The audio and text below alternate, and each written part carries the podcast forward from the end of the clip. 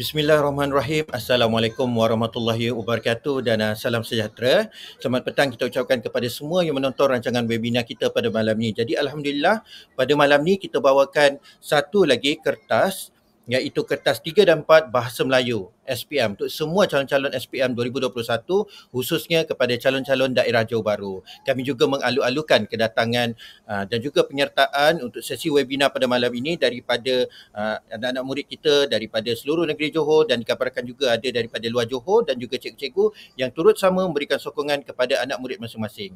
Jadi sebelum tu mari kita tonton dahulu montaj uh, YouTube channel ini.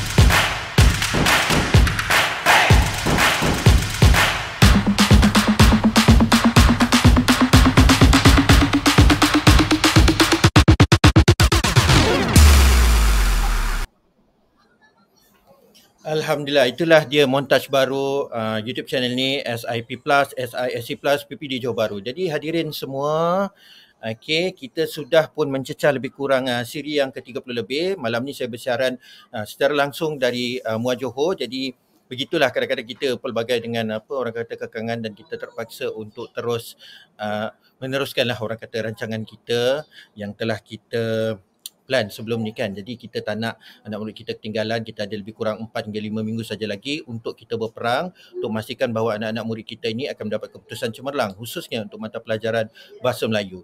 Jadi untuk pengetahuan semua eh uh, yang baru menyertai sesi webinar kita pada malam ini ya rancangan seperti ini Uh, rancangan ini sebenarnya live dan ada juga uh, sesi rakaman. Maknanya kalau anda tertinggal atau nak rujuk balik, boleh pergi semula ke link yang sama dan anda boleh tonton uh, rakaman ataupun siaran ulangan webinar ini ya di YouTube channel ni. Jadi kalau anda tidak mahu ketinggalan dan mahu rujuk kembali kepada link webinar seperti ini, pastikan anda subscribe kepada YouTube channel kami SIP Plus, SISC Plus uh, Pejabat Pendidikan Daerah Johor Bahru. Jadi untuk uh, malam ini ya kita ada tetamu yang sangat hebat yang saya rasa kalau murid-murid semua sudah biasa ya menyertai webinar ya menyertai uh, sesi ceramah teknik menjawab SPM bahasa Melayu pasti sudah kenal dengan cikgu yang sangat hebat ini. Tidak lain tidak bukan saya bawakan sebentar eh kita ada cikgu Zahir. Assalamualaikum cikgu Zahir Waalaikumsalam warahmatullahi wabarakatuh. Rian apa ah, khabar? Cikgu Zaid. Uh, Alhamdulillah baik. Suara saya jelas ya? Alhamdulillah jelas. Uh, Okey, Cikgu Zaid macam mana? Apa khabar sihat? Alhamdulillah sihat walafiat. Syukur. Okay. Masih diberi kekuatan. Uh. Okey, terima kasih lah kerana ini kali kedua kan nak bersama dengan kita untuk memberikan tips terbaik kepada anak murid-murid. Kan?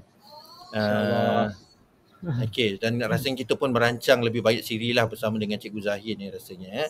Kerana pengalaman dan kepakaran beliau. Dan untuk pengetahuan semua eh Cikgu Zahir ni sebenarnya uh, untuk pengetahuan anda lah Cikgu Zahir ni hmm, saya sampai tercari-carilah apa uh, apakah lagi yang belum pernah dilakukan oleh Cikgu Zahir ni banyaklah untuk bahasa Melayu eh beliau merupakan panel perunding mata pelajaran bahasa Melayu SPM Pejabat Pendidikan Daerah Johor Bahru merupakan jurulatih utama format bahasa format baharu bahasa Melayu SPM KES SSM uh, beliau juga merupakan panel penulis buku rujukan modul cendekia dan juga panel penulis modul kecemerlangan BM PPDJB. Uh, jadi selamat datang cikgu. Dan tidak lupa juga eh, pada malam ni kita pun ada tamu undangan kan cikgu kan? Ya saya. Okey, siapa kata tamu undangan kita? Saya bawakan dululah cikgu ni.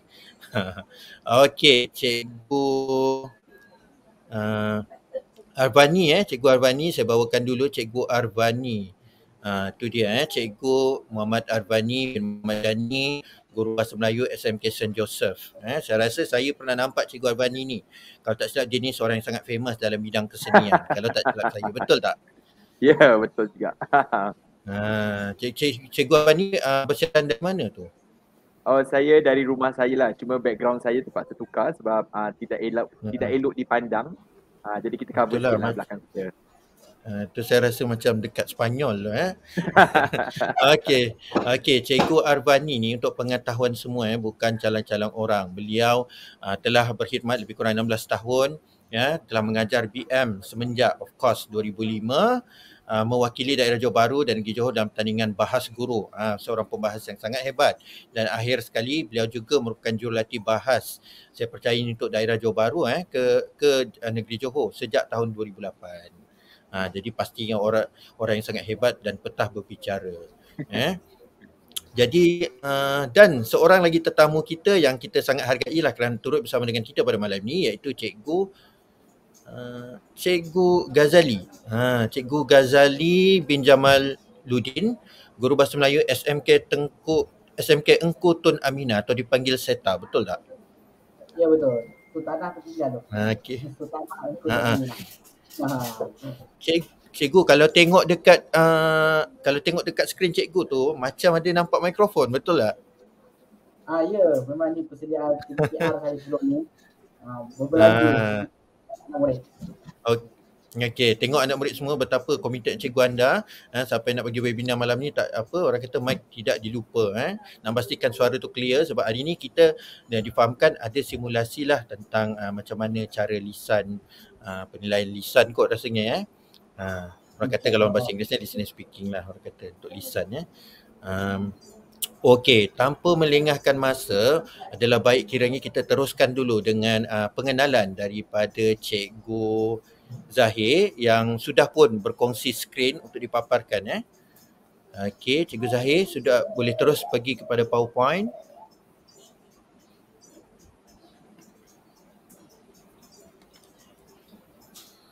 Okey, terima kasih Cikgu Yan. Teruskan. Okey, terima kasih Cik Aryan. Assalamualaikum warahmatullahi wabarakatuh. Sahabat saya, Cikgu Ghazali dan juga Cikgu Arwani. Alhamdulillah eh, malam ni uh, terima kasih uh, kerana meluangkan masa bersama-sama malam ni. Uh, sebenarnya Cikgu Ghazali dan juga Cikgu Arwani memang sahabat saya dan uh, untuk makluman uh, semua eh anak-anak calon peperiksaan SPM. Okey, um, Cikgu Arvani sendiri memang berpengalaman eh, dalam dunia ujian lisan, eh, Cikgu Ghazali pun sama, eh, cukup berpengalaman dan saya uh, tujuan saya bawa uh, akan saya sama-sama ni untuk kita lihat uh, sendiri. Uh, okey, saya tunjukkan anda contoh okey bagaimana okay, apakah yang perlu anda lakukan, bagaimana yang sebaik-baiknya anda perlu berikan respon dan jawapan supaya um, boleh berusaha mendapatkan uh, yang terbaik dalam peperiksaan uh, kertas tiga. Jadi saya bawa bersama, nanti kita akan lihat bersama dengan kedua rakan saya uh, untuk pelaksanaan tu nanti macam mana Lisa tu dijalankan. Eh. Jadi um, pada semua anak calon saya percaya di sekolah um, cikgu telah pun uh, berkongsi dengan anda mengenai uh, ujian bertutur kertas tiga bahasa Melayu khususnya dari sudut uh, persediaan bilik dan seumpamanya. Pada malam ni saya akan mulakan dahulu. Uh, kita ingat semula eh macam susun aturnya bagaimana pergerakannya eh, untuk anda sebagai calon apa yang anda akan lalui eh, untuk uh, menyelesaikan ujian lisan ini eh. Jadi um, uh, aspek yang akan kita lihat pada calon ialah aspek bertutur. Eh kebolehan anda untuk uh, bertutur dengan baik eh dan jelas eh. Jadi uh, kita lihat dahulu uh, dari sudut uh, modelnya. Okey. Anda akan melalui dua eh bukan yang ni tiga ni contoh saja. Yang pertama ialah model satu iaitu model individu. Anda akan berhadapan dengan uh, pentaksir eh, seorang um, mula-mula dari kelas eh, daripada kelas anda ni anda akan berada di bilik menunggu eh, kumpul di bilik menunggu dulu. Di bilik menunggu nanti ada taklimat yang akan disampaikan kepada semua calon eh. dan kemudian um, tiada apa-apa eh, peralatan atau alat tulis dibawa eh, hanya bersedia. Kemudian dari bilik menunggu anda akan bergerak ke bilik ujian eh, bilik ujian yang telah ditetapkan anda pergi bilik ujian uh, dan berjumpa dengan uh, pentaksir, ada dua orang pentaksir. Anda akan jumpa dengan pentaksir dan kemudian anda akan uh, membaca teks yang, yang diberikan. Kemudian selepas anda membaca anda akan diberikan soalan eh, diberikan empat soalan. Jadi anda akan memberikan jawapan terhadap soalan yang dikemukakan eh.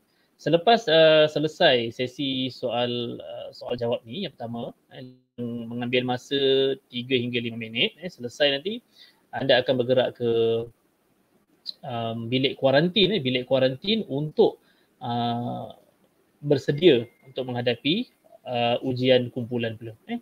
Anda berada di dalam bilik kuarantin um, duduk kat situ uh, sehingga cukup uh, empat orang ahli yang uh, telah selesai individu, empat orang dah cukup, anda akan melalui ujian kumpulan pula. Eh, lepas bersedia, eh, tajuk diberikan, anda bersedia berbincang, eh, selama 10 minit selesai je anda akan bergerak masuk ke dalam uh, bilik ujian dan anda akan menjalani uh, ujian kumpulan. Eh. Jadi apa yang selesai sesi kumpulan ni, selesai uh, sesi kumpulan selama 12 hingga 15 minit, anda akan bergerak uh, bergerak keluar lah. Anda akan mula uh, bergerak kembali ke kelas masing-masing. Ya. Jadi lebih kurang keseluruhan proses ni akan mengambil masa uh, sekitar sejam-sejam lebih untuk selesai sekali. Okey, jadi apa sebenarnya yang hendak dilihat oleh uh, pentaksir? Maksudnya kat sini apa yang menjadi tumpuan, apa yang perlu anda lakukan eh, ketika berhadapan dengan pentaksir. Jadi bagaimana anda nak uh, menonjolkan eh, bagaimana ciri yang terbaik yang perlu di, diberikan kepada pentaksir supaya um, penilaian itu berjalan dengan lancar. Jadi uh, perkara ini yang kita nak lihat melalui uh, kedua-dua rakan yang ada bersama pada malam ini. Eh, Cikgu Ghazali akan berikan contoh, okey bertanyakan soalan. Dan kita akan lihat bagaimana um, Cikgu Arwani uh, yang kita malam ini diletakkan sebagai calon eh, akan memberikan respon eh, kepada soalan yang diberikan dan dari situ kita akan lihat dan kita akan berikan komen eh, macam mana sebenarnya dan setelah selesai sesi tersebut uh, kita akan cuba uh, buat dalam bentuk kumpulan eh, kita bincangkan satu tema yang umum. Eh, semua pelajar pun tahu tema seperti alam sekitar ni. Kita akan bincangkan tema tersebut dalam bentuk kumpulan saya.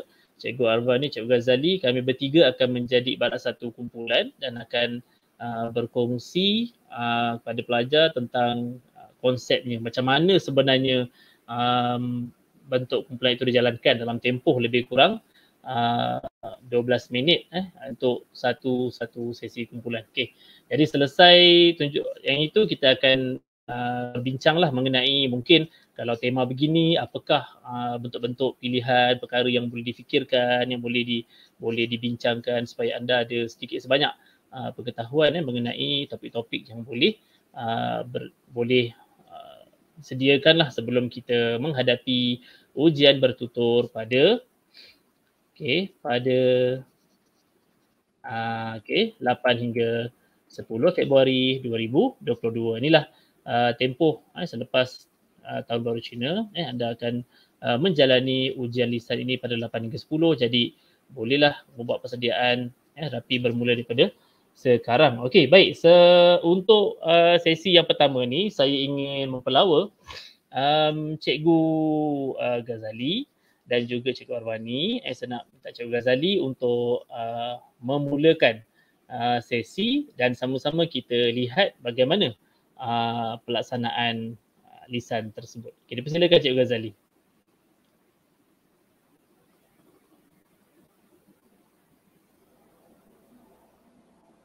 Okey, terima kasih kepada sahabat saya, Cik Zahir atas uh, kenalan sedikit tentang kertas tiga tadi. Uh, ini lebih kepada simulasi.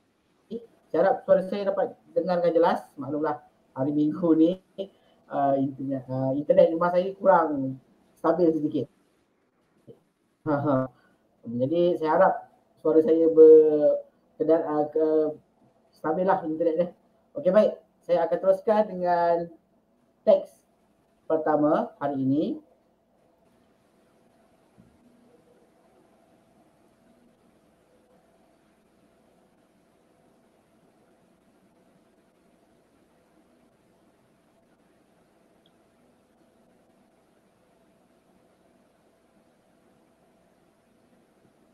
Cikgu Zahid, kita boleh jemput uh, calon. Okey, Cikgu Arwani. Cikgu Arwani Uh, okay, Cik Arwani pun dah ada. Uh, okay, sama-sama kita uh, lihat eh. Okey, nanti kita akan perhatikan dan kita komen. Uh, jadi pelajar boleh lihat bagaimana bentuk ha, yang terbaik yang akan dipersembahkan Cikgu Arwani lah kira eh. Okey, persilakan Cik Azari. Sebelum tu, ha, ini bukan soalan eh. Ini hanya petikan umum saja. Eh, bukan soalan SPF sebenar ke, trial ke, percubaan bukan eh. Ini adalah petikan biasa.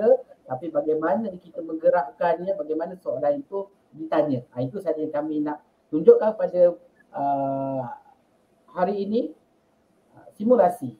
Ha, contoh sahaja. Eh. Okey, okay, teruskan. Silakan calon pertama. Cik Abani. Sila baca terlebih dahulu secara senyap.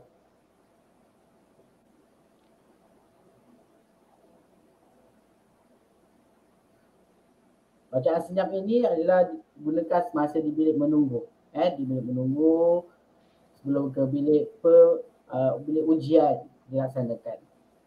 Cik Bani sudah baca sebenarnya. Jadi boleh kita teruskan Cik Bani? Okey baik, silakan. Baca senyap eh ke saya kena baca dengan dengan Ah, suara? ah, bacaan terus. Bacaan Baca dia. Sebab tadi eh? dah tak boleh tunggu. Sekarang di bilik Okey. ujian.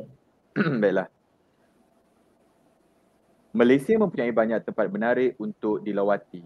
Tempat menarik tersebut lazimnya menjadi tumpuan pelancong asing yang berkunjung ke negara ini. Cameron Highlands dan Genting Highlands merupakan destinasi pilihan pelancong. Selain kawasan rekreasi bertanah tinggi tersebut, keadaan iklim semula jadi negara ini yang panas dan lembap sepanjang tahun juga sudah pasti menggambit hati para pelancong. Jangan kita lupa bahawa Malaysia memiliki sejarah pembentukan negara bangsa yang sangat unik. Kepelbagaian budaya dan etnik, sama ada di Semenanjung ataupun di Malaysia Timur, menjadi modal yang sangat berharga kepada sektor pelancongan. Di Sabah dan Sarawak, kegiatan seni dan manipulasi fabrik suku kaum Kadazan dan Iban telah mendapat tempat dalam hati para pelancong. Soalan pertama. Berdasarkan petikan, nyatakan tempat-tempat menarik pelancong ke negara ini. Baiklah. Berdasarkan petikan yang saya baca tadi, tempat-tempat menarik pelancong ke negara ini ialah Cameron Highlands dan Genting Highlands. Soalan kedua. Apakah ciri-ciri kawasan yang menjadi pilihan pelancong? Ciri-ciri kawasan yang menjadi pilihan pelancong ialah yang pertama, kawasan rekreasi bertanah tinggi. Ciri yang kedua ialah keadaan iklim semula jadi negara ini yang panas dan lembap sepanjang tahun dan ciri yang ketiga ialah kepelbagaian budaya dan etnik sama ada di Semenanjung ataupun di Malaysia Timur menjadi modal yang sangat berharga kepada sektor pelancongan. Baiklah, soalan seterusnya, soalan ketiga. Huraikan peranan kerajaan dalam menarik pelancong ke negara kita. Pada pendapat saya, peranan kerajaan dalam menarik pelancong ke negara kita ialah kerajaan hendaklah sentiasa membuat promosi tempat-tempat pelancongan yang menarik dan promosi itu hendaklah diadakan di luar negara. Sebagai contoh, kita boleh membuat expo pelancongan, pameran tempat pelancongan yang menarik di negara kita, di negara-negara barat seperti di negara Eropah ataupun di negara Amerika Syarikat. Soalan keempat. Jelaskan punca-punca pelancong tidak tertarik untuk suatu tempat. Pada pendapat saya, punca-punca pelancong tidak tertarik untuk berkunjung ke sesuatu tempat ialah yang pertama, kawasan pelancongan itu tidak dijaga dengan betul. Maksudnya, tempat itu banyak sampah dan tidak bersih. Keduanya, harga kawasan pelancongan itu ataupun tempat pelancongan dan pakej pelancongan yang ditawarkan itu harganya sangat mahal sehingga menyebabkan pelancong tidak mudah untuk datang ke sana. Dan ketiga, tempat pelancongan itu tidak menawarkan pakej pelancongan yang bersesuaian dengan kehendak pelancong. Terima kasih. Uh, demikianlah okay. tadi contoh yang Zahir. Contoh untuk petikan pertama. Uh, jadi macam mana Cikgu Ghazali melihat uh, calon uh, Cikgu Arwani ni? Adakah beliau ni dikira calon yang cemerlang ke ataupun sebenarnya uh, lakonan semata-mata? Okey. Bagaimana Cikgu Ghazali melihat uh, kebolehan calon ini? Ya. Uh, mengikut segi jawapan, memang kesemua jawapan yang diberikan adalah tepat. Seorang satu, kedua, ketiga dan keempat ialah tepat. Jawapan ini dari bagi uh, apa yang dikendaki menepati skema. Dari segi intonasi bacaannya juga menepati apa yang dikendaki. Tenang, tidak terlalu laju. Ha, itu kehendak kalau kita lihat kan uh, mendengar pun sedap saja kan? Ha, itu dari segi bacaan lah. Intonasi dia tekanan jedanya uh, tidak terlalu perlahan dan tidak terlalu laju. Uh, kita tak terlalu kelam kabut macam nak ya, mengejar betul. sesuatu eh. Uh, tenang ya. dan dia bila dengar soalan pun dia boleh jawab dengan uh, cermat dan berhati-hati lah sambil menilaikan eh. Dan saya saya fikir dari segi masa pun sangat uh, menepatilah hendak 3 hingga 5 minit tu dapat dipenuhi eh. Uh, jadi ya, betul, um, betul. saya kira itu contoh uh, bagaimana sewajarnya seorang pelajar yang bila dia cemerlang eh, selain pada dari segi bacaan dia juga bagus apabila diberikan soalan seperti soalan 3 dan 4 eh, dia boleh memberi jawapan berkaitan dengan KBKK dengan baik. Jadi saya fikir itu antara ciri yang uh, sangat baiklah untuk pelajar cemerlang eh. Jadi um, pelajar dapat lihat uh, bagaimana Cikgu Arvani uh, mempamerkan uh, penyampaian yang jelas dan juga uh, tidak terlalu tidak mempunyai jeda yang panjang ataupun tergantung dan sebagainya. Jadi ini contoh. Eh, kalau kita lihat pada uh, bentuk tadi itu apabila uh, anda hendak pergi eh bertaksi nak bersedia berlatih dan seumpamanya um, gunakanlah eh, kebolehan untuk cuba bercakap dengan tenang dan jelas. Ha, itu paling baiklah eh. Dan dan um, Cikgu Arvani, uh, macam mana Cikgu Arvani boleh bercakap dengan begitu tenang? Saya kira itu adalah satu kelebihan Cikgu Arvani eh. Memang beliau dari dulu macam tu. Jadi mungkin boleh saya, uh, saya mungkin boleh kasih tips lah kepada pelajar-pelajar ya. Sebenarnya uh, saya percaya pelajar-pelajar kita ni pernah pun uh, menjalani uh, proses petandi apa uh, uh, apa pentaksiran untuk bertutur dan juga kemahiran mendengar ni kan kerana mereka adalah uh, jalan PT3 yang pernah pun menjalani uh, ujian seperti ini. Uh, satu saya, saya kasih beberapa tips lah. Pertama, uh, teks yang diberikan itu anda telah pun diberikan semasa bilik kuarantin kan, semasa menunggu tu kan. Jadi uh, cuba uh, sebut perkataan itu dengan jelas. Jangan anda berebut-rebut untuk habiskan teks dan sebagainya. Okay. Uh, anda tidak boleh untuk uh, baca dalam keadaan yang terbongkok. Uh, kedudukan tu walaupun anda duduk jangan bongkok. Anda perlu duduk tegak. Uh, jadi dan teks itu perlu berada di hadapan anda dengan jelas. Dan baca sahaja. Jangan terlalu berebut-rebut. Gunakan uh, penanda gunakan tanda baca itu dengan betul. Sekiranya titik, maka anda perlu berhentilah. Dan sekiranya koma, anda perlu berhenti sebentar. Dan uh, macam saya katakan, semasa anda di kuarantin itu, sementara anda menunggu peluang untuk anda diuji, anda boleh um, rangka di mana anda perlu berhenti sebentar. Jeda itu. Kita tak boleh baca satu ayat itu secara langsung sebab nafas kita tak cukup. Jadi anda perlu rancang di mana anda perlu berhenti sebentar, jeda-jeda yang perlu digunakanlah. Walaupun uh, ayat itu panjang dan titiknya di hujung, tapi di pertengahan ataupun di satu per tiga ayat itu anda perlu rancang di mana anda perlu untuk berhenti. Itu untuk kemahiran membaca. Dan uh, selalunya kalau kita dapat empat soalan, soalan satu, soalan dua itu kita boleh uh, dapat maklumatnya daripada petikan. Jadi ketika anda baca perlahan, anda baca sendiri itu, tolong uh, fahami analisa teks yang anda dapat itu.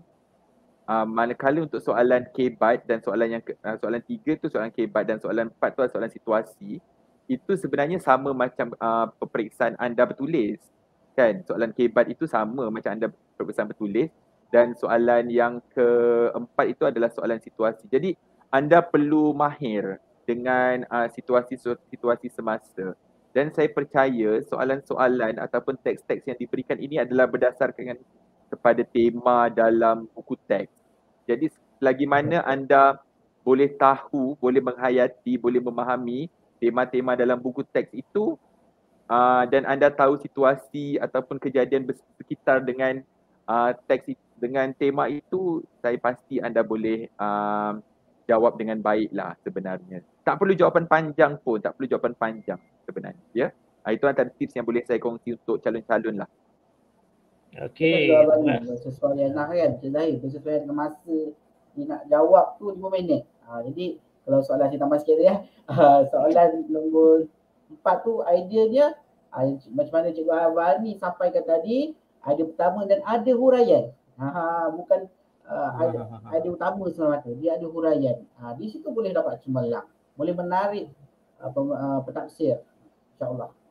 Hmm. Uh, okay. Terima kasih banyaklah cikgu. Cikgu Arwani, cikgu Ghazali. Ya tu contoh. Uh, yang saya kira tips tu uh, sangat penting ya sebab sebagai pembahas eh, Cikgu Arwani sendiri memang cukup berpengalaman eh, melatih pelajar bagaimana untuk uh, persembahkan apabila kita berhadapan di hadapan halayak ke daripada siapa pun cara kita memberikan respon yang terbaik tu uh, boleh gunakan eh, tips yang Cikgu Arwani share, eh, kongsikan tadi. Dan juga uh, yang Cikgu Ghazali dah sebutkan tadi saya kira itu contoh yang terbaik untuk pelajar. Cuba uh, ambil dan ikuti eh. Baik. Um, kita lihat pula uh, contoh yang kedua. Uh, contoh yang kedua. Kita kena paparkan semua contoh ni supaya pelajar dapat lihat eh. Kita uh, perhatikan contoh yang kedua. Baik calon bersedia? Sila baca sekarang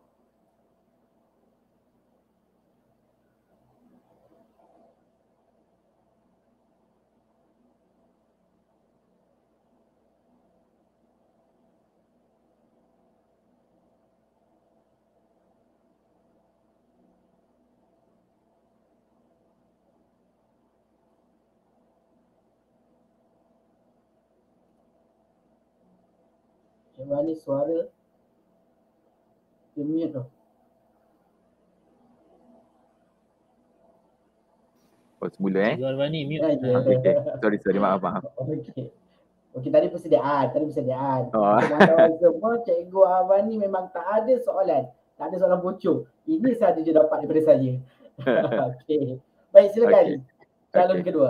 Sila baca kerja sambilan merujuk kerja yang dilakukan secara sementara bagi tujuan menambahkan pendapatan atau membantu meringankan beban kehidupan keluarga. Bagi pelajar bagi pelajar institusi pengajian tinggi, mereka turut menggunakan masa terluang yang ada untuk menjanakan pendapatan sampingan.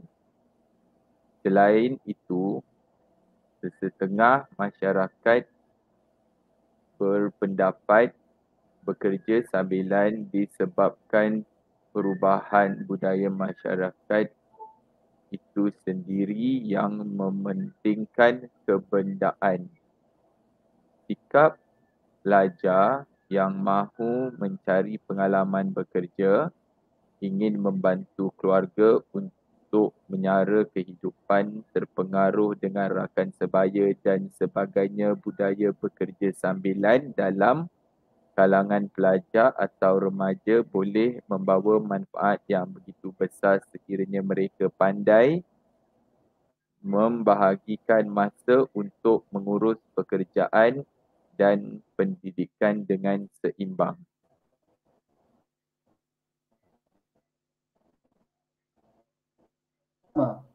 Sedia. Apakah yang dimaksudkan dengan kerja sambilan? Kerja sambilan merujuk kerja yang dilakukan secara sementara bagi tujuan menambah pendapatan atau membantu meringankan beban kehidupan keluarga? Baik, soalan kedua. Mengapakah pelajar institusi pengajian tinggi melakukan kerja sambilan? Hmm, sebab untuk menjana menjana pendapatan sampingan. Itu saja. Soalan ketiga, jelaskan risiko-risiko bekerja sambilan dalam kalangan murid sekolah. Hmm. Kalau kalau kita kerja uh, sambilan so uh, nanti budak-budak ni dia uh, datang sekolah nanti dia tidur uh, lagi dia uh, ngantuk uh, so tak boleh belajar lah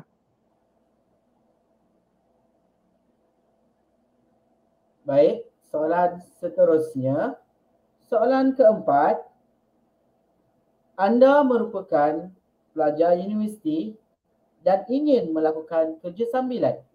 Nyatakan persediaan-persediaan yang perlu anda lakukan. Okey. Um, kalau uh, kalau pelajar-pelajar ni dia nak kerja part time, uh, dia kenalah um, cari tempat yang kerja dia okey lah. Macam masa tu kerja tak ganggu uh, masa dia nak belajar. So nanti kalau dia kerja taklah dia dia ganggu ke kalau nak periksa ke dia nak belajar ke. So kalau kalau nak kerja part time tu boleh je lah. Itu saja. Terima kasih calon. Uh, okay, jadi uh, terima kasih ya Cikgu Warwani, Cikgu Ghazali. Kita dapat lihat bagaimana uh, uh, calon uh, bila kali yang kedua ni kita dapat lihat contoh bahan kedua dan kita lihat bagaimana um, cara calon ini beri jawapan. Okey, saya bagi Cikgu Ghazali komen dulu sebagai petaksi yang mungkin nampak apa sebenarnya uh, adakah uh, macam mana kesesuaian calon ini. Eh silakan Cik Azali ya Encik Zahir. Dan uh, pelajar semua kalau kita lihat bacaannya tadi uh, masih tahap masih eh masih baik eh masih baik maknanya boleh dipahami jelas cumanya agak perlahan eh uh, sebutannya pun uh, ba- masih baik uh, masih tahap masih lah eh Namun dalam jawapan tadi ada satu soalan kurang tepat. Daripada satu daripada tiga, uh, daripada empat, ada satu yang salah, tiga betul. Namun jawapan juga, uh, ada jawapan bagi soalan tiga dan empat. Namun begitu, menggunakan, uh, ini yang biasa berlaku lah. Kan? Uh, ada so, ada part time, bahasa, eh, part time tu bahasa pinjaman bahasa Inggeris. Uh, itu ialah kalau saya lah eh, boleh dikategorikan uh, kesalahan agak besar lah tu eh sebab kita dalam pentafsiran bahasa Melayu kelas 3. Jadi keseluruhan penggunaan perlulah menggunakan bahasa Melayu sepenuhnya. Namun jawapan diberikan masih lagi boleh diterima. Ah, masih boleh diterima ah, di, di tahap memuaskan. Di tahap memuaskan. Hmm. Cikgu Zahir, nampak? jawapan-jawapannya tu uh, masih okey, masih boleh terima. Cuma dia tidak bercakap dengan dengan penggunaan gaya bahasa yang baik lah. Cara dia cakap tu macam macam bahasa pasar sikit. Eh, macam bahasa pasar. Macam berbual-bual dengan kawan-kawan. Nah, dia kena gini ya. So ada ada bentuk-bentuk macam itulah yang menyebabkan um, calon tu hilang dari segi formalitinya. Bercakap uh, secara formal tu tak ada. Eh, jadi perkara ni sebenarnya perkara yang perlu diberi perhatian. Jadi bila uh, kita uh, belajar pun sepanjang dua tahun kita belajar kemahiran bertutur pun sebenarnya aspek formal ni ditekankan. Eh. Jadi um, ada pelajar tanya, cikgu berapa masa yang diperuntukkan untuk menjawab soalan-soalan ini? Jadi kita dah maklumkan tadi ada 3 hingga 5 minit untuk menyelesaikan uh, sesuatu uh, bahagian tersebut eh, bila individu 3 hingga 5 minit ni kena selesaikan. Jadi um, kena aturkan supaya uh, bila bercakap uh, jaga masa, jaga masa dan malah kalau berlatih pun uh, lihatlah masa. Adakah uh, berjaya eh, menjawab keempat-empat soalan eh, dengan bahasa yang baik dalam masa yang ditetapkan atau tidak. Jadi kena sedia. Memang uh, tidak kata satu soalan ni seminit, dua minit, tidak macam tu. Tetapi pastikan semua soalan itu dapat dijawab dalam tempoh masa uh, kurang dari lima minit lah. Eh. Jadi kita kena jaga yang tu lah eh, untuk soalan pelajar. Eh. Saya cuma selingan.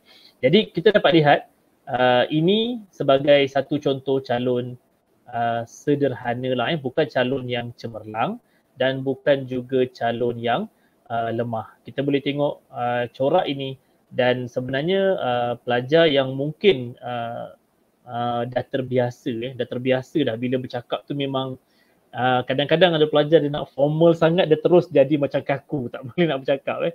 Dia lebih mudah bila dalam bentuk macam ni.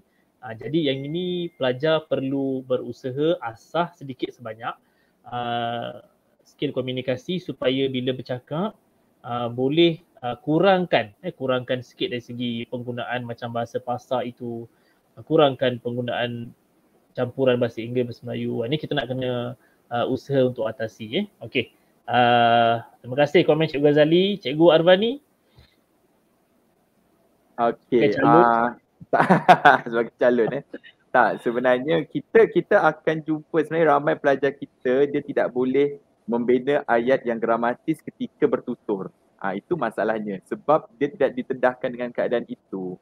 Uh, mereka akan gunakan bahasa pasar, bahasa perbualan dan ada yang lebih teruk lagi mereka akan gunakan uh, laras bahasa mereka yang gunakan di WhatsApp dan sebagainya. Itu lagi bahaya sebenarnya dan kalau bolehlah saya nak ingatkan saya pasti bersama-sama dengan kita di YouTube ni ramai calon SPM tahun ini kan cuba untuk uh, kuasai kemahiran untuk membina ayat yang gramatis semasa kita bertutur. Tidaklah begitu rigid sampai saya rasa pada pendapat saya. Tidak perlu begitu pun. Itu dah ter, macam terlalu uh, kaku kan.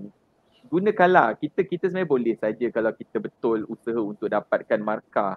Sebab kalau kita dapat markah penuh untuk ujian bertutur ni, kita hanya perlukan lagi beberapa markah sahaja untuk lulus kalau tak silap saya Cikgu Zahir kan. Hmm, ah, betul. Ah, jadi usahalah sebab ini adalah kita ni sebenarnya duduk kat Malaysia ni dah lama dah takkanlah kita tak boleh bina ayat yang yang baiklah pada pendapat saya ya. Ha, itulah sebenarnya. Ha, okay, terima kasih banyak Cikgu uh, Arwani. Eh. Ha, ini contohlah uh, saya kira pandangan tu uh, perlu diberi perhatian. Eh, semua pelajar yang yang sedang bersedia ni eh, jadi berikan perhatian uh, ber, berusahalah untuk atasi kelemahan-kelemahan kecil yang sebenarnya kalau diatasi mungkin uh, ada peluang untuk kita uh, mendapat uh, yang lebih baik. Eh okey. Uh, baik kita lihat contoh yang ketiga pula. Eh cikgu Ghazali kita teruskan dengan contoh yang ketiga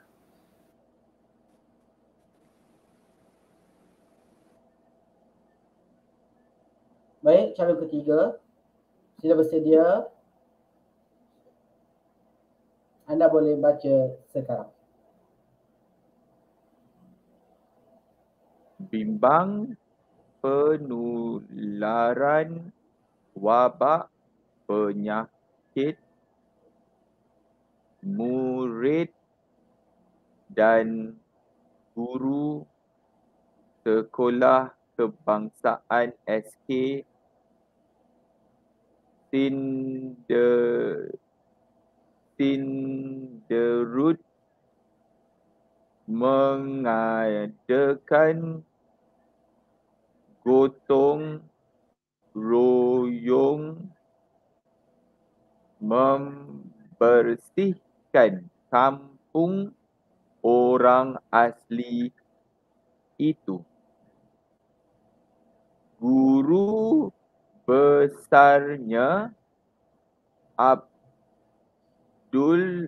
Manaf Abdul Manaf Hikmat berkata program Hikmat Community murid tahun 6 dengan konsep cintailah alam sekitar disertai oleh 10 orang guru dan 70 murid tahun 6. Beliau berkata, gotong royong ini turut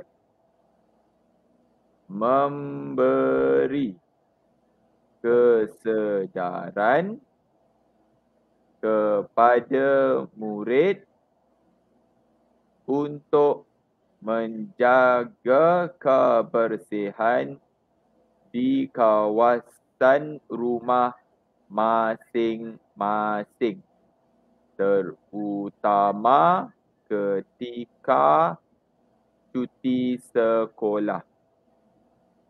Abdul Manaf berkata kebanyakan murid akur dengan peraturan di sekolah untuk tidak membuang sampah merata-rata.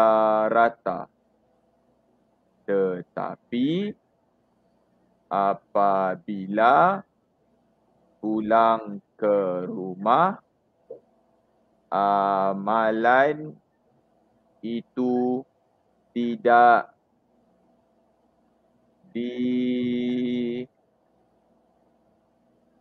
dipraktikan. Baik, soalan pertama, siapakah yang terlibat dalam program tersebut?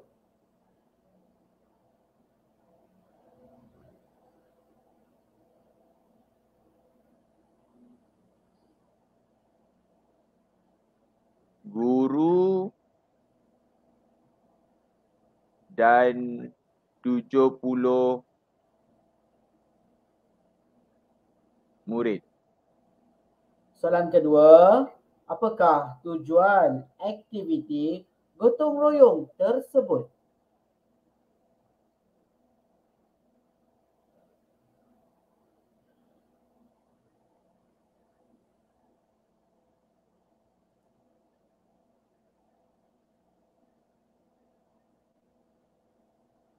Menjaga kebersihan. Baik, untuk soalan ketiga, bagaimana cara mengajak penduduk setempat melakukan gotong royong?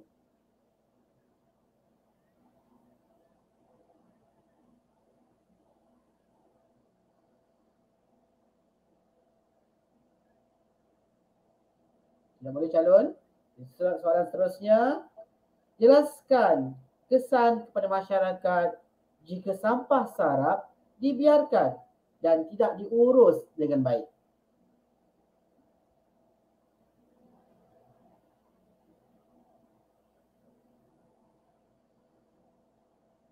Baik, masa sudah sampai lima minit. Terima kasih calon. Ah, okey. okey eh. Uh, saja kita nak tengok juga kan uh, kalau pelajar macam ni kan eh. Uh, jadi jangan kata tak ada eh sebenarnya uh, ada je eh pelajar yang mungkin menghadapi kesukaran eh membaca dan uh, untuk bercakap. Jadi um, uh, Cikgu Ghazali. Ya. Okey baik. Tak terkata. Saya, tak, saya rasa para pelajar fahamlah situasi sekarang sebab saya dah baca komen tadi. Cikgu-cikgu pandai berlakon cikgu berlakon kan. Uh, tapi saya nak bagi tips je lah di sini eh. Cikgu Zahir, Cikgu Abani. Bagi pelajar yang lemah, cuba membaca. Eh, membaca dan cuba jawab berdasarkan Cikgu Abang dikatakan tadi uh, soalan satu dan dua berdasarkan petikan. Eh, jangan senyap aja. Eh, cuba jawab dan uh, cuba saja mana yang rasanya ada kaitan. Ha, eh, jawab ke empat-empat. Ha, itu kaedah cuba-cubalah. Ha, eh, betul Adik Zahid. Kaedah cuba-cuba. Ya. Ha, bagi bacaan, Kalau kita Ya. kalau kita terus diam aja, eh, macam tadi mungkin macam Cikgu Arwan ni mungkin dah tak terjawab dia diam kan calon yang macam tu agak susah lah, agak susah nak dibantu. Tapi kalau dia boleh cuba uh, memberikan sedikit idea, eh, cuba dengar, cuba fahamkan dan boleh jawab, selagi mana boleh, cuba berikan jawapan. Uh, tentu ada peluang untuk uh, dapatkan markah ke? Kalau kita berusaha untuk memberikan respon. Uh, kalau kita dah terkaku je, eh, pelajar tanya cikgu, kalau kita macam start tu boleh ke kita ah um ah um ah um ah itu semua sebenarnya akan menjejaskan. Kalau kita cuba okey uh, tenang dan cuba berikan jawapan. Eh saya tak kata uh, macam tu salah macam ni salah. Tak itu bergantung pada anda sebagai pelajar eh tapi bila berikan jawapan cuba usahakan jawab. Jangan macam Ghazali cakap jangan terus senyap.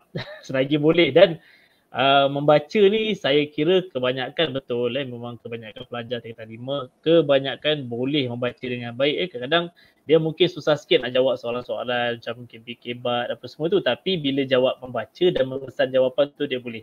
Sekurang-kurangnya kuasailah bahagian tersebut. Eh baca dengan lancar dapatkan jawapan dalam teks tu kita mesti dah kena sedikit sebanyak mesti mahir kita kena usahakanlah bahagian tu sekurang-kurangnya eh dan tengok masa pun tak cukup tadi dengan 5 minit dah. Tak sempat nak beri jawapan eh. Uh, okay, Cikgu Arman ni?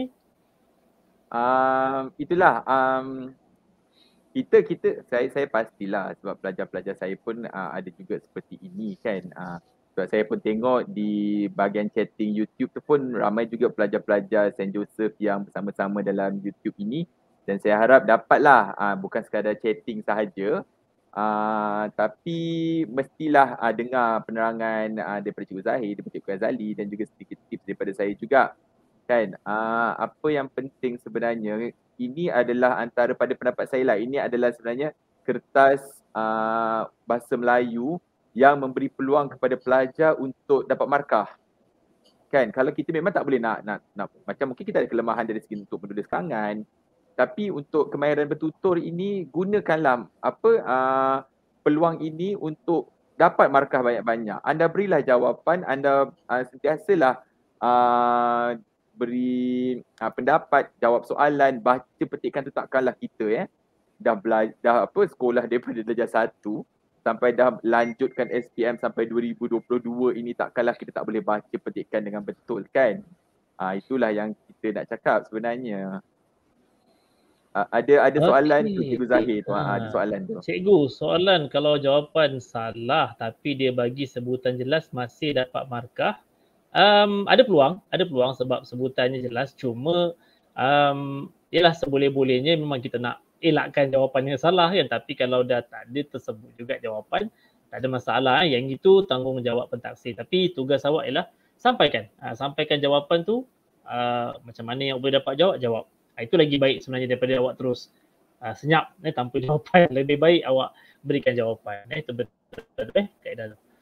Okay, dan um, macam Cikgu Arwani sebut tadi, eh, kalau pelajar yang dah bertahun, eh, kalau untuk pelajar yang mungkin belum masuk SPM lagi tahun ni, eh, yang uh, junior lah kan, eh, yang masih tampak dan tiga, berusaha lah daripada sekarang. Berusaha untuk mantapkan. Eh, sebab ada ada masa untuk mantapkan bacaan, untuk mantapkan lisan.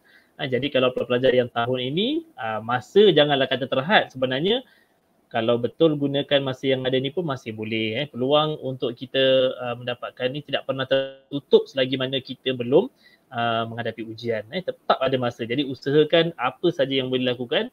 Berusaha dengan kawan-kawan, eh, saling bantu. Eh. Jadi untuk itu, uh, untuk ses pusingan satu eh untuk kita lihat individu ni uh, kita dah nampak uh, contoh tiga contoh yang saya berikan tadi tu melihat kepada tahap uh, pelajar eh yang kebanyakannya uh, dapat lihat cemerlang tu macam mana. Eh, jadikan tu sebagai panduan jadikan tu sebagai uh, kayu ukur dan usaha anda untuk dapat ke tahap macam tu. Itu yang antara yang terbaik.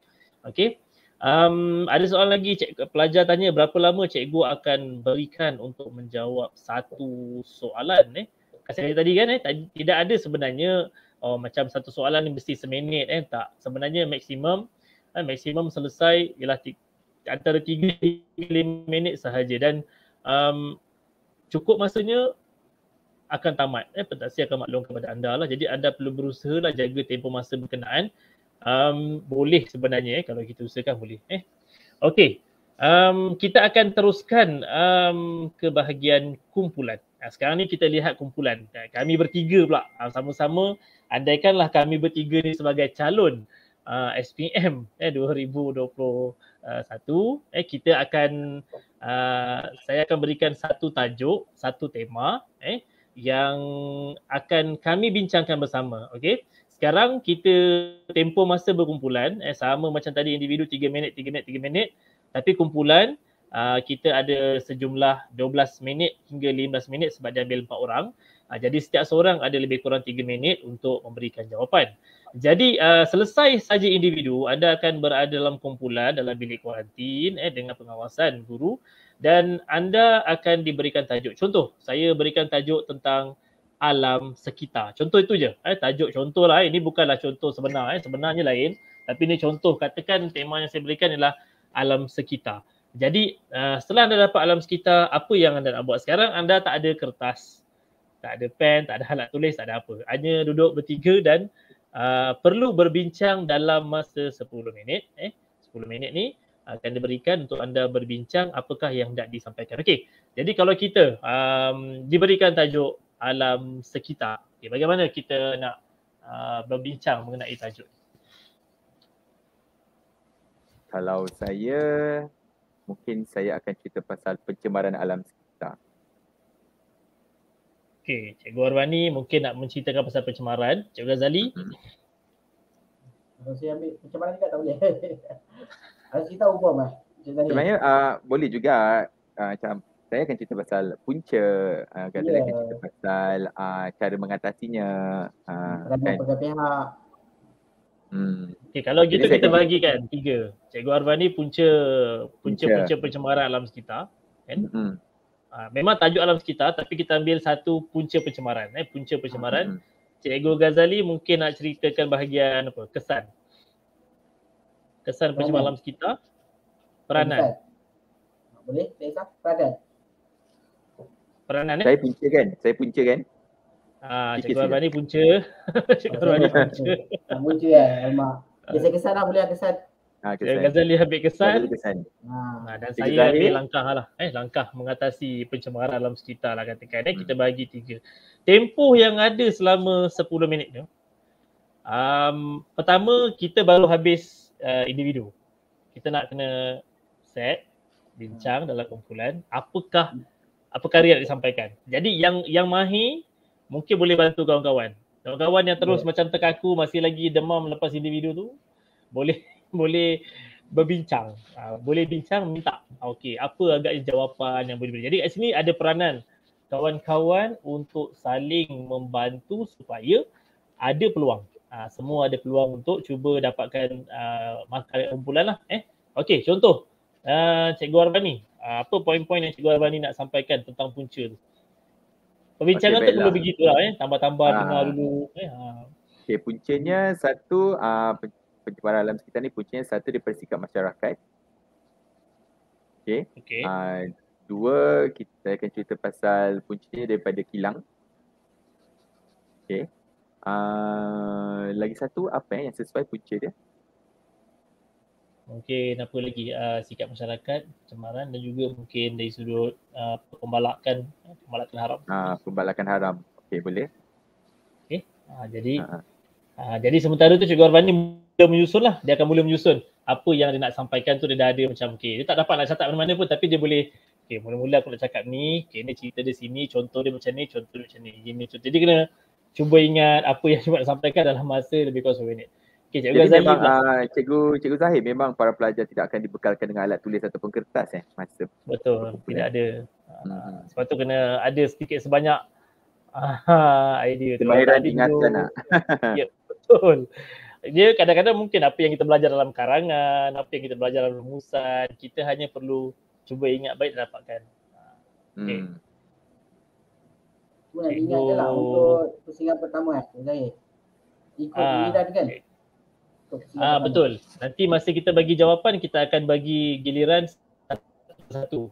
Okey, lepas habis satu seorang-seorang-seorang, barulah sesi bebas. Bebas tu maknanya uh, masing-masing boleh mula mengemukakan pendapat, boleh mengajak kawan mengemukakan pendapat. Uh, jadi kita boleh saling berkongsi idea lah.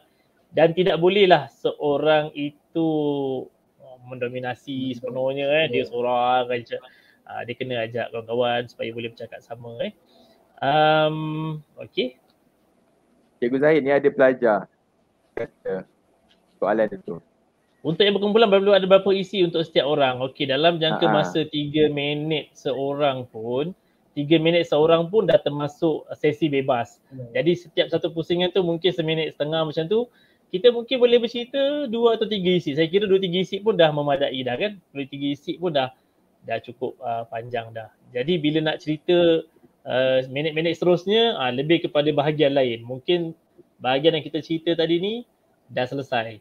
Okay, kita lihat kita kita tengok macam mana kita jalankan perbincangan tu. Uh, kita bertiga eh kita ada point Cik Ghazali pun ada point untuk kesan mungkin dan saya pun ada point untuk langkah. Dan anda akan lihat sendiri di sini uh, bagaimana pelajar cemerlang tu jawab, bagaimana dalam satu kumpulan ni eh termasuk ada pelajar lemah, ada pelajar Mana sederhana. Tak, tak boleh semua cemerlang lah cikgu saya, cikgu saya. Ha, tak semua cemerlang lah, kita tunjukkan ha. contoh tiga-tiga nampak. Jadi okay, para penonton kena teka, mana calon cemerlang, mana calon sederhana, mana yeah, calon lemah. Eh? Ha, okay, kita tengok tau, yeah. tengok tu betul. Ha, awak uh. dapat beza tu maknanya ha, dah boleh tahu lah awak nak yang mana. Cemerlang ke sederhana ataupun lemah. Okay. Lepas tu ada yang tanya cikgu boleh mencelah ke kalau channel lain tengah bercakap. Ha, ni kita tunjukkan mm-hmm. juga macam mana sebenarnya paling baik eh paling baik macam mana kalau nak nak potong. Janganlah terus potong gitu je. Eh, aku aku aku Betul. tak boleh macam tu eh. Jadi kita tengok macam mana caranya. Okey, kita persilakan mungkin um, kita kalau kita calon pertama kita anggaplah Cikgu Arbani uh, calon pertama, Cikgu Ghazali calon kedua, saya calon ketiga lah. Ha, kita bagi tiga orang. Okey, jadi kita persilakan. Baiklah, pada pendapat saya, sekiranya tema tentang uh, alam sekitar ini, saya akan fokus kepada masalah pencemaran alam sekitar. Punca berlakunya pencemaran alam sekitar ini yang pertama ialah sikap manusia. Manusia tidak sedar bahawa alam sekitar ini hendaklah dijaga. Mereka sewenang-wenangnya akan membuang sampah merata-rata dan akan membiarkan sahaja sampah itu sehingga menyebabkan alam sekitar kita kotor punca kedua pula pada pendapat saya ialah uh, pencemaran daripada kilang. Selalunya pengusaha-pengusaha kilang ini mereka hanya akan melepaskan sisa-sisa toksik ke dalam sungai sehingga menyebabkan sungai itu tercemar dan menyebabkan hidupan di dalam sungai itu mati. Terdapat juga sikap uh, pengilang yang akan membuang sisa toksik dan meletakkannya di tepi-tepi sungai sehingga menyebabkan pencemaran itu akan menghasilkan bau dan menyebabkan uh, berlakunya pencemaran bau kepada penduduk di sekitar kawasan tersebut. Punca yang ketiga pula adalah pembalakan haram. Apabila berlakunya pembalakan haram sama sekali di dalam hutan, uh, ia akan menyebabkan tanah runtuh dan akan menyebabkan banjir kilat. Ini adalah antara punca berlakunya pencemaran alam sekitar. Okey. Jadi seterusnya Cikgu Ghazali eh. Saya menambah baik dalam pencemaran sekitar ada juga kesan-kesan yang berlaku. Macam-macam banyak kesan-kesan yang berlaku. Kan salah satunya ialah yang disebutkan oleh kawan sahabat saya tadi Avani iaitu uh, banyak kehidupan mati. Kan bila dah mati tu uh, pastinya uh, menyebabkan nelayan dah tak ada tempat nak cari makan uh, lagi uh, mati tu nanti tak ada orang nak mancing. Uh, lepas dah mati tu nanti orang nak orang ramai air kotor bila air dah kotor tu nanti dah tak boleh dah nak minum air. Dah tak bersih kan? Ha, jadi saya rasa uh, pencemaran tu buat orang susah. Semua susah kan? Uh, binatang susah orang susah. Ha, jadi uh, menyusahkan orang lah. Ha, itu kesan pencemaran. Lagi kan? Uh, uh, kesan pencemaran uh, uh, uh, pelancong tak datang. Pelancong pelancong tak datang. Sebab tak datang sebab kotor lah pencemaran kan. Ini pencemaran, pelancong tak suka. Kita pelancong sebab suka kepada uh, kecantikan kan. Uh, bila dah kotor pergi pantai, pergi lang- contoh pergi Langkawi kotor. Tak ada siapa nak datang. Bila tak siapa datang sebab apa? Busuk, uh, ikan banyak mati. Uh, jadi pelancong tak boleh nak datang. Ha, eh. Tak boleh datang lah. Maknanya ha, tu kesan pencemaran. Ha, tu saja. Okey. Terima kasih. Okey. Uh, Okey dan uh, uh, saya pula sebagai calon yang ketiga akan bercakap tentang uh, langkah uh, mengatasi pencemaran. Uh, langkah pertama uh, usaha oleh pihak sekolah. Pihak sekolah uh, mengajar pelajar-pelajar cara membersihkan sekolah.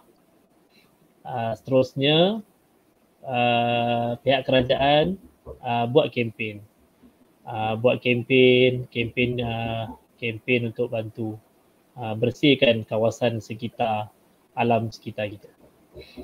Uh, yang ketiga um, kerajaan sekolah uh, uh, majlis bandaraya perlu bersihkan uh, semua tempat-tempat yang kotor. Ha, itu saja. Terima kasih. Ha, izinkan saya menambah. Ha, saya suka jawapan Encik Zahir tadi. Uh, bandis bandaraya bersihkan. Ha, kalau kita nak bersihkan tu maknanya kita kena buang, angkat sampah, buang dekat tong sampah. Ha, jadi bersih kawasan tersebut. Ha, bila dah bersih, so uh, orang kalau lalang tengok kan kawasan bersih. Ha, jadi orang akan datang. Ha, jadi kita orang pun sukalah untuk datang tempat tersebut. Ha, bersihkan okay, longkang, uh, bersihkan longkang uh, yang kotor. Ya betul. Uh, benarkan saya untuk menambah sedikit. Sebenarnya Majlis Perbandaran perlulah uh, membuat tindakan yang lebih drastik untuk memastikan agar kebersihan alam sekitar ini terus terpelihara. Kerana kita perlu sedar bahawa tindakan untuk kita membersihkan alam sekitar ini kita boleh um, menarik kemasukan pelancong-pelancong asing ke negara kita dan seterusnya boleh menambahkan pendapatan negara.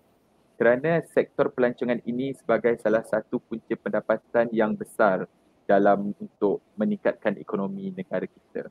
Kita boleh lihat uh, contoh uh, negara-negara yang bersih yang mampu untuk menarik pelancong seperti di New Zealand, di Australia, China, di Korea Selatan maupun di Jepun. Penduduk di sana mementingkan alam sekitar dan menjadikan alam sekitar ini sebagai sahabat mereka. Dan saya juga berpendapat kiranya kita memulakan tindakan kita untuk membersihkan alam sekitar ibarat kata pepatah sedikit-sedikit lama-lama menjadi bukit dan akhirnya alam sekitar kita akan terus terpelihara? Uh, saya suka Jepun. Jepun bersih. Uh, saya tengok negara dia memang bersih. Uh, tak ada pencemaran. Tapi di di Malaysia uh, banyak pencemaran. Kayu balak di sungai. Uh, jadi itu contoh pencemaran. Uh, saya nak tambah lagi. Uh, pencemaran bunyi. Pencemaran bunyi contoh di Kuala Lumpur. Uh, orang buat bangunan uh, buat rumah. Jadi bunyi bising. Pagi sampai malam bising. Jadi benda-benda macam ini kita tak apa tak, tak elok lah. Tak suka lah kan ha, jadi pencemaran ni tak, tak elok jadi kesannya nanti orang tak nak kerja bising malam bising siang bising tak boleh ha, tak boleh tidur mengganggu orang lain ha, tu je ada ada nak tambah? Okey, contoh tiga orang. Ha, siapa? Mani yang cemerlang ni? Ha, boleh tunjuk kat situ lah. Jawab. Kata bagi komen. Ha, siapa yang cemerlang? Apa?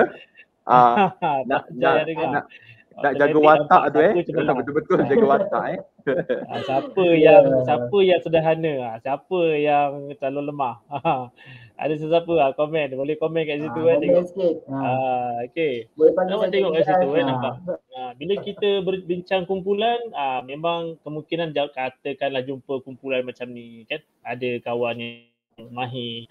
Jadi kawan yang mahir ni bantu. Ha, bantu. Tugas dia lah macam mana dia boleh bantu supaya uh, kawan yang lain tu uh, yang mungkin macam tergagap-gagap dia cakap uh, uh, ini yang ini ya mungkin dia boleh macam berikan bantuan sikit dari segi poinnya. Eh jadi dia akan uh, dapat respon. Cuba kalau tak semua macam uh, yang seorang ni cakap sepatah sepatah terdiam eh. jadi perbincangan tu kita tak nak macam terus um, kaku kat situ Ha, jadi dan dan tidak Cikgu Arbani bukan seorang-seorang dia je pegang perbincangan tu dia seorang dia tahu ah cikgu dua ni tak boleh pakai biar aku seorang aja lah sampai aku sampai akhir biar aku je cakap.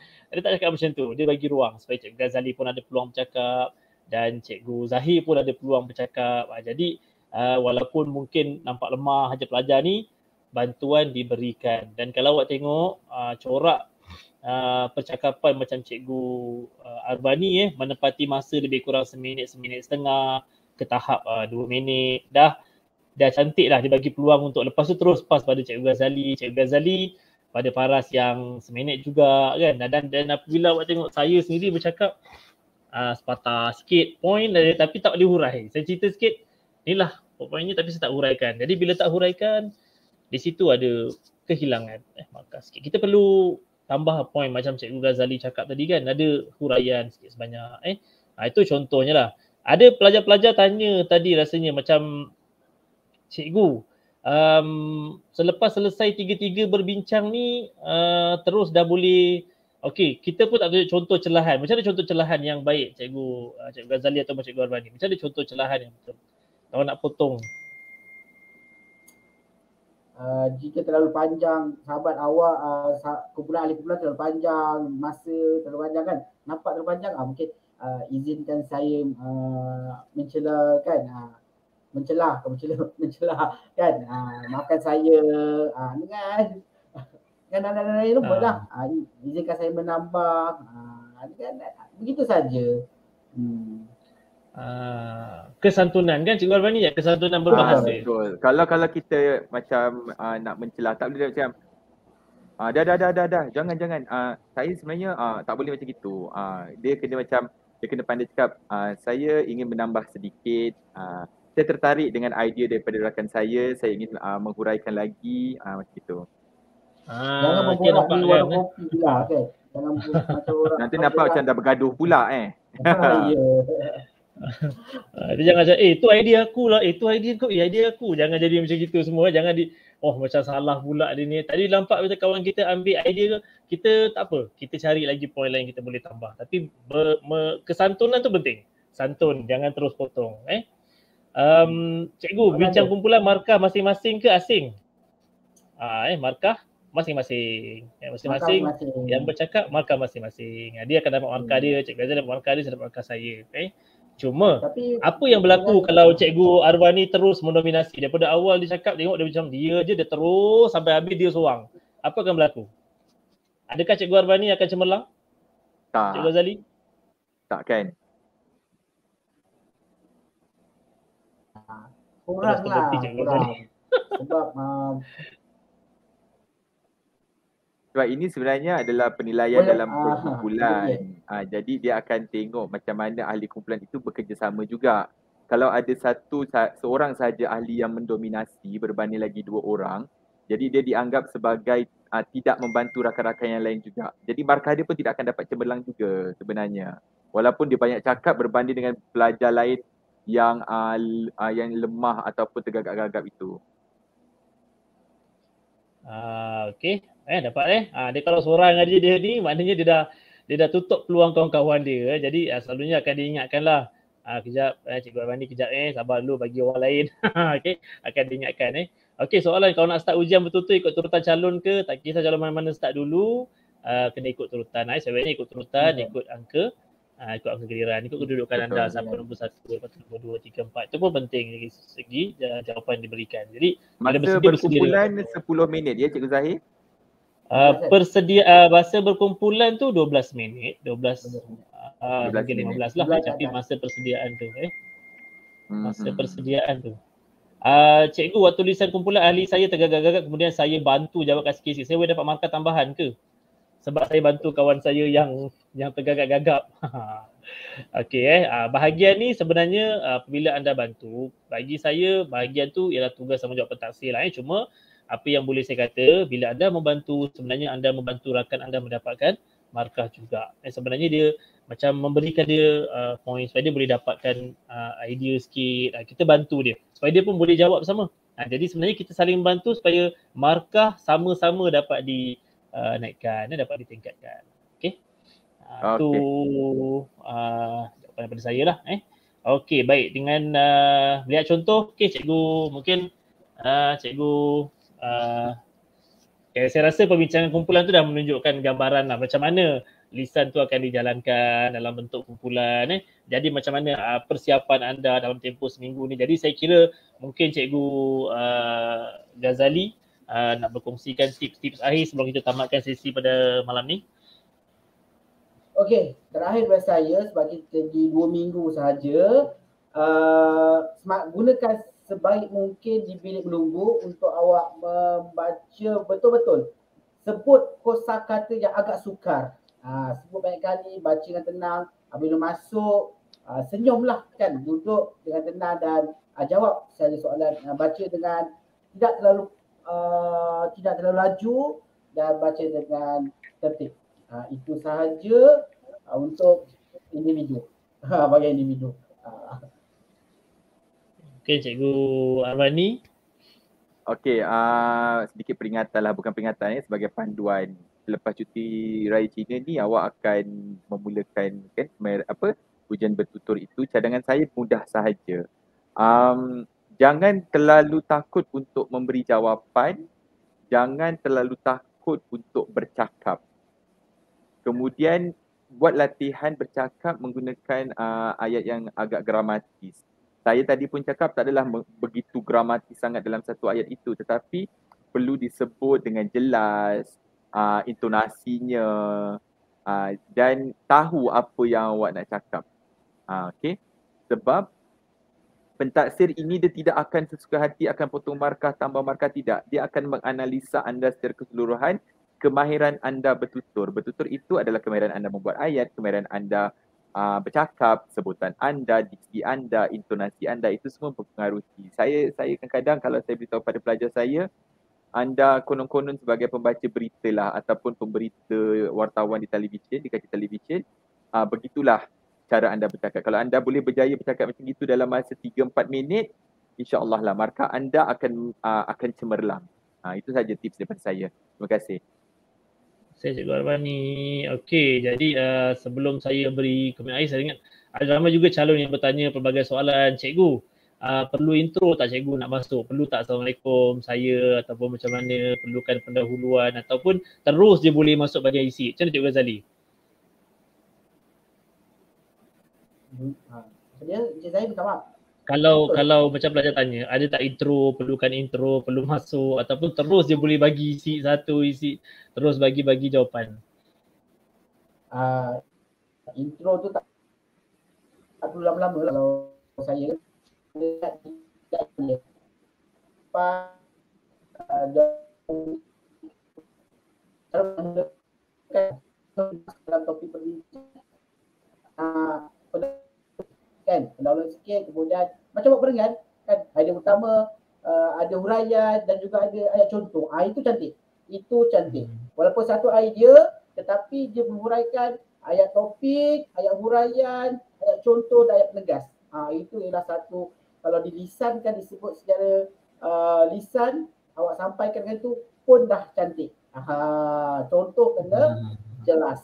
Ha memang gitu je. Ah itu dah mantap Okey. Ah, okey. Kalau kita tengok intro tu memang betul. Kita perlukan satu uh, ruang untuk memberikan uh, permulaan tu memang biasa. Pendahuluan, eh, sedikit usit dan penutup. Jadi uh, saya kira ramai juga yang bertanya macam tu kan. Jadi kita memang betul lah. Misalnya kita nak mula kumpulan tu kita intro. Tak ada masalah pun untuk berikan. Lepas tu barulah mulakan. Uh, dan mungkin ada kata cikgu boleh tak saya nak buat macam okay, orang pertama ni cerita pendahuluan. Yang kedua ni cerita isi eh, dan angkat terakhir tu penutup. Okey, tengok pada masa. Kalau pendahuluan tu boleh cecah satu minit setengah tak apa. Tapi kalau kita bercakap pendahuluan tu pendek, nanti kesian lah. Kan jadi lebih baik kita bahagikan dia supaya setiap orang ada peluang untuk bercakap dalam tempoh masa seminit setengah ke dua minit. Itu paling baik sebenarnya. Jadi uh, cuba bahagikan macam tu supaya ada ruang. Jadi janganlah dia pendahuluannya nanti dia pendek, yang lain dapat panjang.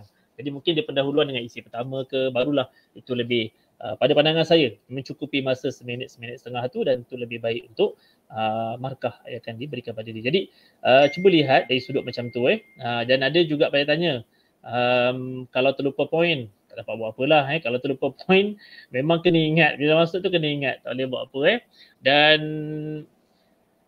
um, saya kira itulah antara soalan yang kebanyakan dihantar um, dan selain daripada itu saya kira uh, yang lain-lain ada antara isu-isu yang berkaitan dengan kejadian dan sebagainya nanti kat sekolah insyaAllah akan diberi penerangan oleh uh, cikgu tentang kedudukan anda macam mana eh, dan uh, sebagainya. Jadi kami pada malam ni berkongsi tentang uh, mungkin dari segi tekniknya macam mana bentuk uh, lisannya untuk anda bersedia. Uh, jadi apa tips yang telah dikongsikan oleh Cikgu Ghazali, Cikgu Arvani dan saya dengan contoh yang ditunjukkan saya harap anda dapat lihat dan dapat uh, faham eh ambil dan uh, cuba berusaha untuk uh, bina eh, dengan kawan-kawan yang akan sama-sama menjalani lisan tu supaya kita uh, sama-sama faham uh, masing-masing apakah uh, tugas-tugas apakah tanggungjawab semua untuk bincangkan bahagian mana bahagian mana eh. Um, macam tema-tema dalam buku teks tema yang umum eh, macam malam sekitar pelancongan ni semua boleh jadikan persediaan eh, termasuk tema-tema yang yang umum yang semua pelajar biasa guna industri industri kecil sederhana ambillah topik-topik tu dan jadikan perbincangan dalam kelas. Jadi sikit sebanyak ada adalah idea untuk anda memberikan uh, jawapan. Eh. Jadi uh, persediaan begini penting untuk kita lepas lisan dengan uh, baik. Saya kira itu antara pesanan akhir uh, daripada kami lah. Eh. Ketiga, saya, Cikgu Azwani dan Cikgu Ghazali. Um, sebelum um, kami mengakhiri sesi malam ni, uh, sebelum saya serahkan kepada uh, Cik Herian kembali, eh, uh, saya harap uh, perkongsian pada malam ni sedikit sebanyak memberi gambaran eh, kepada calon-calon SPM uh, buatlah persediaan pada minggu ni minggu depan dengan baik dan semoga pada 8, 9, 10 hari bulan anda dapat uh, berjalan lisan dengan baik dan kami doakan kejayaan calon SPM tahun ini uh, agar berjaya sehinggalah ke peperiksaan bertulis kelak. Okey, terima kasih. Saya serahkan kembali pada Cik Harian.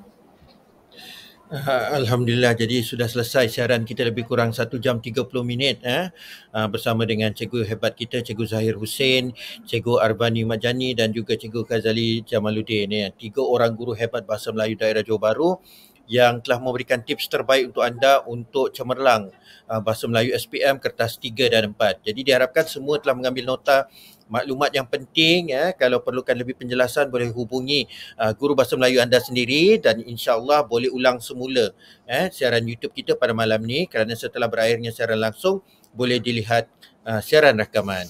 Jadi uh, jam sudah menunjukkan hampir uh, jam 10 malam.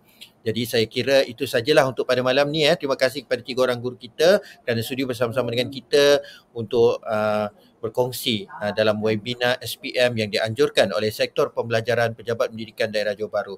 Jadi saya juga ada pesanan ya uh, mewakili sektor pembelajaran da- uh, pejabat pendidikan daerah Johor Bahru bahawa pada hari Rabu ni kita ada satu lagi siaran sangat uh, dinanti-nantikan iaitu panduan untuk um, kertas bahasa Inggeris eh kertas um, empat, kertas empat listening paper.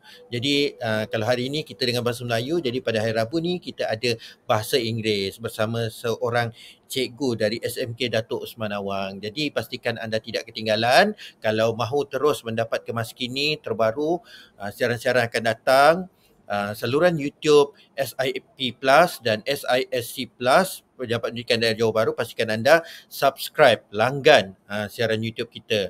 Jadi uh, itu saja. Jadi kita ucapkan uh, selamat maju jaya dan selamat malam kepada semua anak murid kita. Jom kita ucapkan selamat malam dan selamat maju jaya. InsyaAllah. Selamat malam. Okay.